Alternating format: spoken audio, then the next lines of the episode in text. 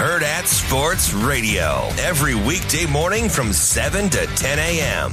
On Thursday's show, we'll have staff writer for The Athletic, Mitch Sherman. We'll talk the odds with our Vegas insider, Brian Edwards. Catching up with senior writer for Huskers 24 7, Michael Bruntz, and Nebraska women's basketball head coach, Amy Williams. Take a dive into the latest news and all things sports. Hurrdat Sports Radio with Ravi Lula and Damon Benning.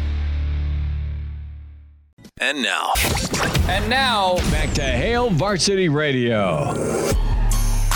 Thanks for spending time at Hail Varsity. We're powered by Cornhead Lager uh, here at the Hurrdat Sports Bar and Grill in Gretna, just off of 204th Avenue. You're on your way to the uh, Gretna game tonight. Swing on by for a slice of pie, cold beer, uh, to watch me get payback for picking against Nebraska from one Elijah Herbal. Will Wilson has already paid his taxes and then some with the uh, the, the uh, Hot Ones Challenge with those Inferno wings. There are great wings here at Hurrdat Sports Bar and Grill. There's great pizza. There's incredible wraps. There is the Bang Bang sauce. It is house made. I don't know what's in it. I just know that it tastes amazing on fries, on the uh, Boom Boom Shrimp and uh, yeah, there's fellas up at the bar here watching a little bit of a preview. Houston and Kansas.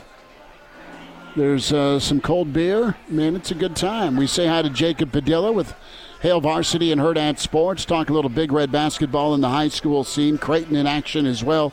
Jacob, thanks for making time tonight. Good to spend a few minutes. How are you? Yeah, I'm, I'm good. Sorry about earlier, guys. Thanks for kind of jumbling things around for me.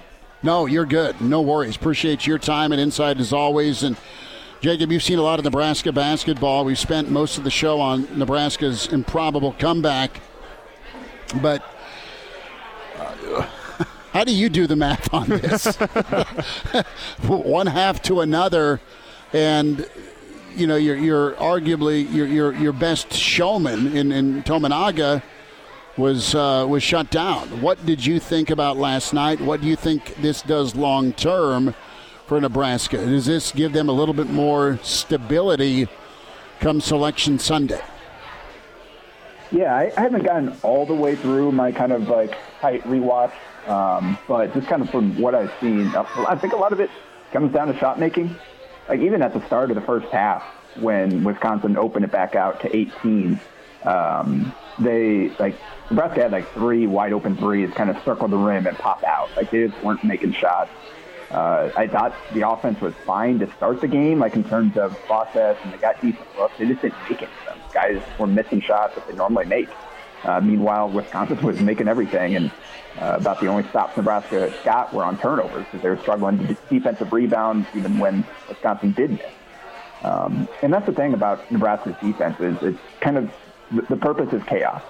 Like that, that's what they're trying to create. And sometimes that chaos is for you, where you get uh, out of position, you're chasing guys off the line and taking yourself out of the play. You're getting mismatches on the glass, um, and having it makes it tough to rebound, even if you do force a miss.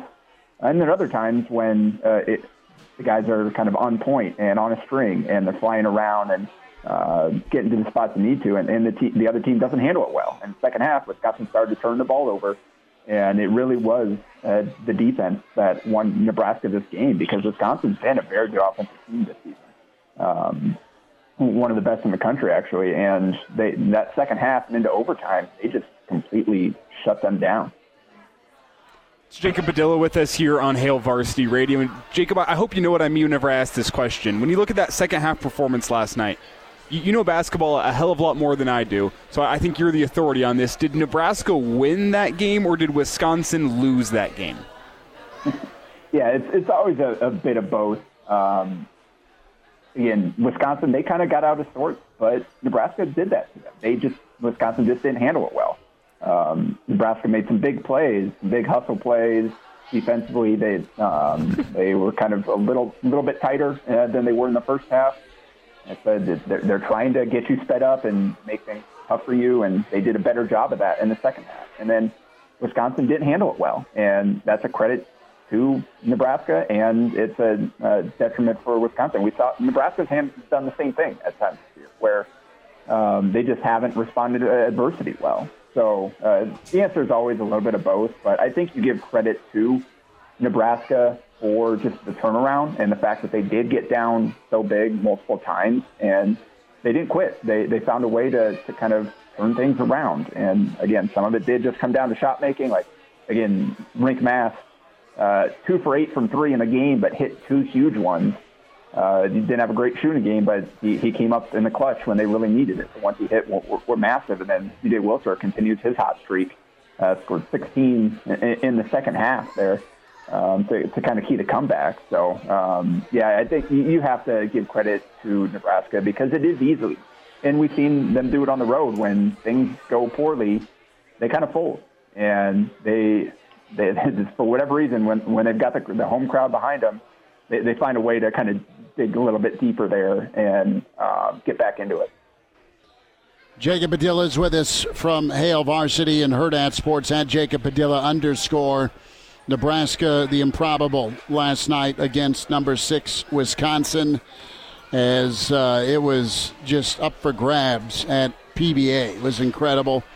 Atmosphere uh, makes all the difference, and, and the fans really willed that to happen, along with the team kind of finding their footing. Jacob, I uh, want to get your take on, you know, what's next for Nebraska. We have batted around. Do you do you change the lineup at all, possibly with CJ or, or Sam? Uh, do you think this is a long term issue with Tominaga? What's your take moving into Illinois? I, I think he's in a little bit of a slump right now, and you just they keep doing what they are doing because right before that slump, he averaged about 18 a game on 50, 44, or 100 shooting splits uh, in the six games before the last three where he struggled. Um, every player is going to have ups and downs, and I don't think you need to overreact and change anything dramatically. Um, just, I think Hoiberg handled it well. You, you, you roll him out there, see if he can kind of get himself out of it, and if uh, he's continuing to struggle, then you give those minutes to other guys as the game goes on. And I, I think before long, we'll see Tominaga kind of get back to what he had been doing before. He's going to have a big one here down the stretch that'll help him uh, win a game. So I, I don't think you overreact. We're, we're deep in the season now. Um, this team is kind of what it is, and they've kind of settled into. Obviously, they've, they've had the, the, the fourth spot has kind of been moving around a little bit with uh, the the Juwan Gary situation and uh, Josiah Allick in and out of the starting lineup. But those two guys um, ha- have made it work pretty well, and they bring some similar things to the table, uh, just in terms of toughness and hustle. So um, I, I think they. I don't think you'd change anything dramatically uh, Casey will be back. And in, in the meantime, it's good that you've got someone like CJ that's playing as well as he is right now to, to pick up the slack. Jacob, when you look at last night's game, does it impact what Nebraska needs to do on the road for the remainder of this season? We're kind of in agreement here that getting to 500 in conference play puts you in a, a pretty good spot heading into the Big Ten tournament, and you can get to 500 in conference play if you just take care of business at home from here on out.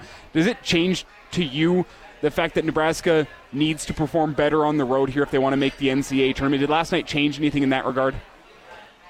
Uh, so it. So if they had lost that one, they would have had to make up for it on the road. Like if, if they went out at home, lose out on the road, that that'll still kind of. Uh, I think the committee's going to hold that against them, uh, just in terms of the overall road record. If you go an entire season with one road win, the entire year, like that's and you stack it up against some other things, that's something that's going to go against them, just like the two top 10 wins at home will go in their favor. Um, so if they can steal uh, at least one, I mean, if you get two of these down the stretch, then you're, you're feeling great. Um, you can get at least just at least one more so that the, the road record doesn't stand out quite as much. Um, I, I think that would go a long way here because um, if they had lost that one to Wisconsin, which would have been a bad loss, obviously it was a top 10 team coming in, but um, it would have you would have had to make it up on the road to, to get back to that 500 mark. And tournament doesn't look at your record in the conference, uh, but 10 Big Ten wins uh, is is still uh, a good thing to have there. So um, I, I think it puts Nebraska in position to um, be in good shape without anything crazy happening. Um, if they take care of business at home, you steal one on the road, then then you'll feel pretty good. Uh, you, you, lose out on the road, you, you, went out on, at home, then you're still going to, I mean, the conversation is going to happen there. But um, th- that uh, that Wisconsin win to go with the Purdue win, I think, will, will be a nice little trump card there in their favor. Jacob, what is on your schedule tonight and this weekend from a hoops perspective? Uh, what are you eyeing from a high school stand, standpoint? I know um, you, you have uh, Creighton in action as well. Yeah, so I'll, I'll be at uh, CHI Center um, watching Creighton at Butler. So I won't be allowed in any games tonight, but it is a big night. Uh, we've got two Metro Holiday Tournament uh, rematches uh, in, in town tonight with with Gretna hosting Central, as you mentioned, uh, and then Prep and Westside uh, is Matt are, are going at it again tonight as well. So two big ones there uh, in Class A, and then a big one in C1 as well, where um, DC West is going to Ashland Greenwood, two top 10 teams there. Um, so pretty good night. Saturday, not as many good matchups, but uh, Lincoln Southeast is going to Bellevue West tomorrow night. Um, I think I'll try to get over for that one because I haven't seen uh, Southeast play just yet this season.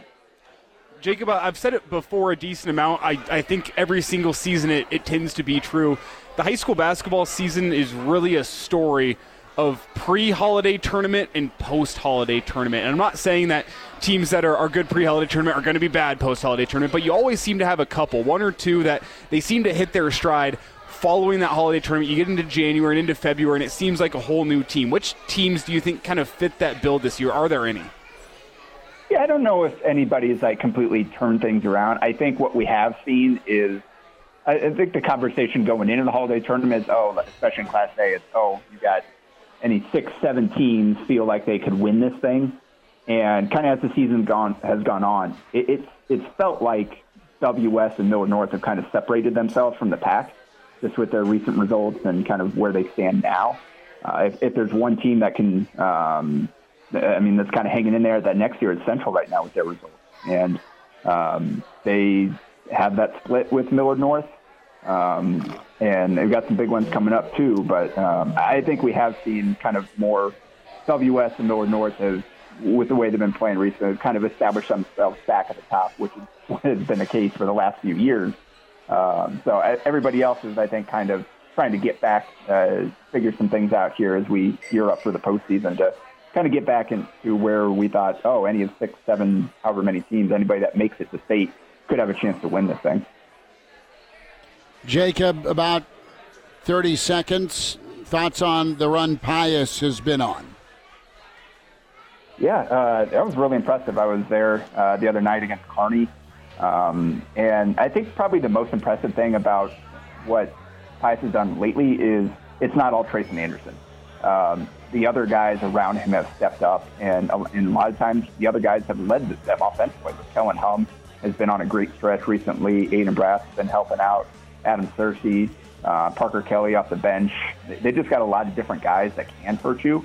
Um, so where last season early on it was kind of like 20 and 14 for, for Trayson, and then if they get somebody else playing well, then they got a chance to win. Recently, those other guys have been carrying the load offensively, and he's still got Trayson there on the back line, rebounding and protecting things at the rim. So I think that's kind of been the key is they've just been a more well-rounded team recently, and that, that's led to their success. Jacob, we'll check in with you next week. Thanks for the time tonight. Yep, thanks for having me, guys. Hurrdat Sports Radio every weekday morning from 7 to 10 a.m. On Thursday's show, we'll have staff writer for The Athletic, Mitch Sherman. We'll talk the odds with our Vegas insider, Brian Edwards. Catching up with senior writer for Huskers 24 7, Michael Bruntz, and Nebraska women's basketball head coach, Amy Williams. Take a dive into the latest news and all things sports. Hurrdat Sports Radio with Ravi Lula and Damon Benning.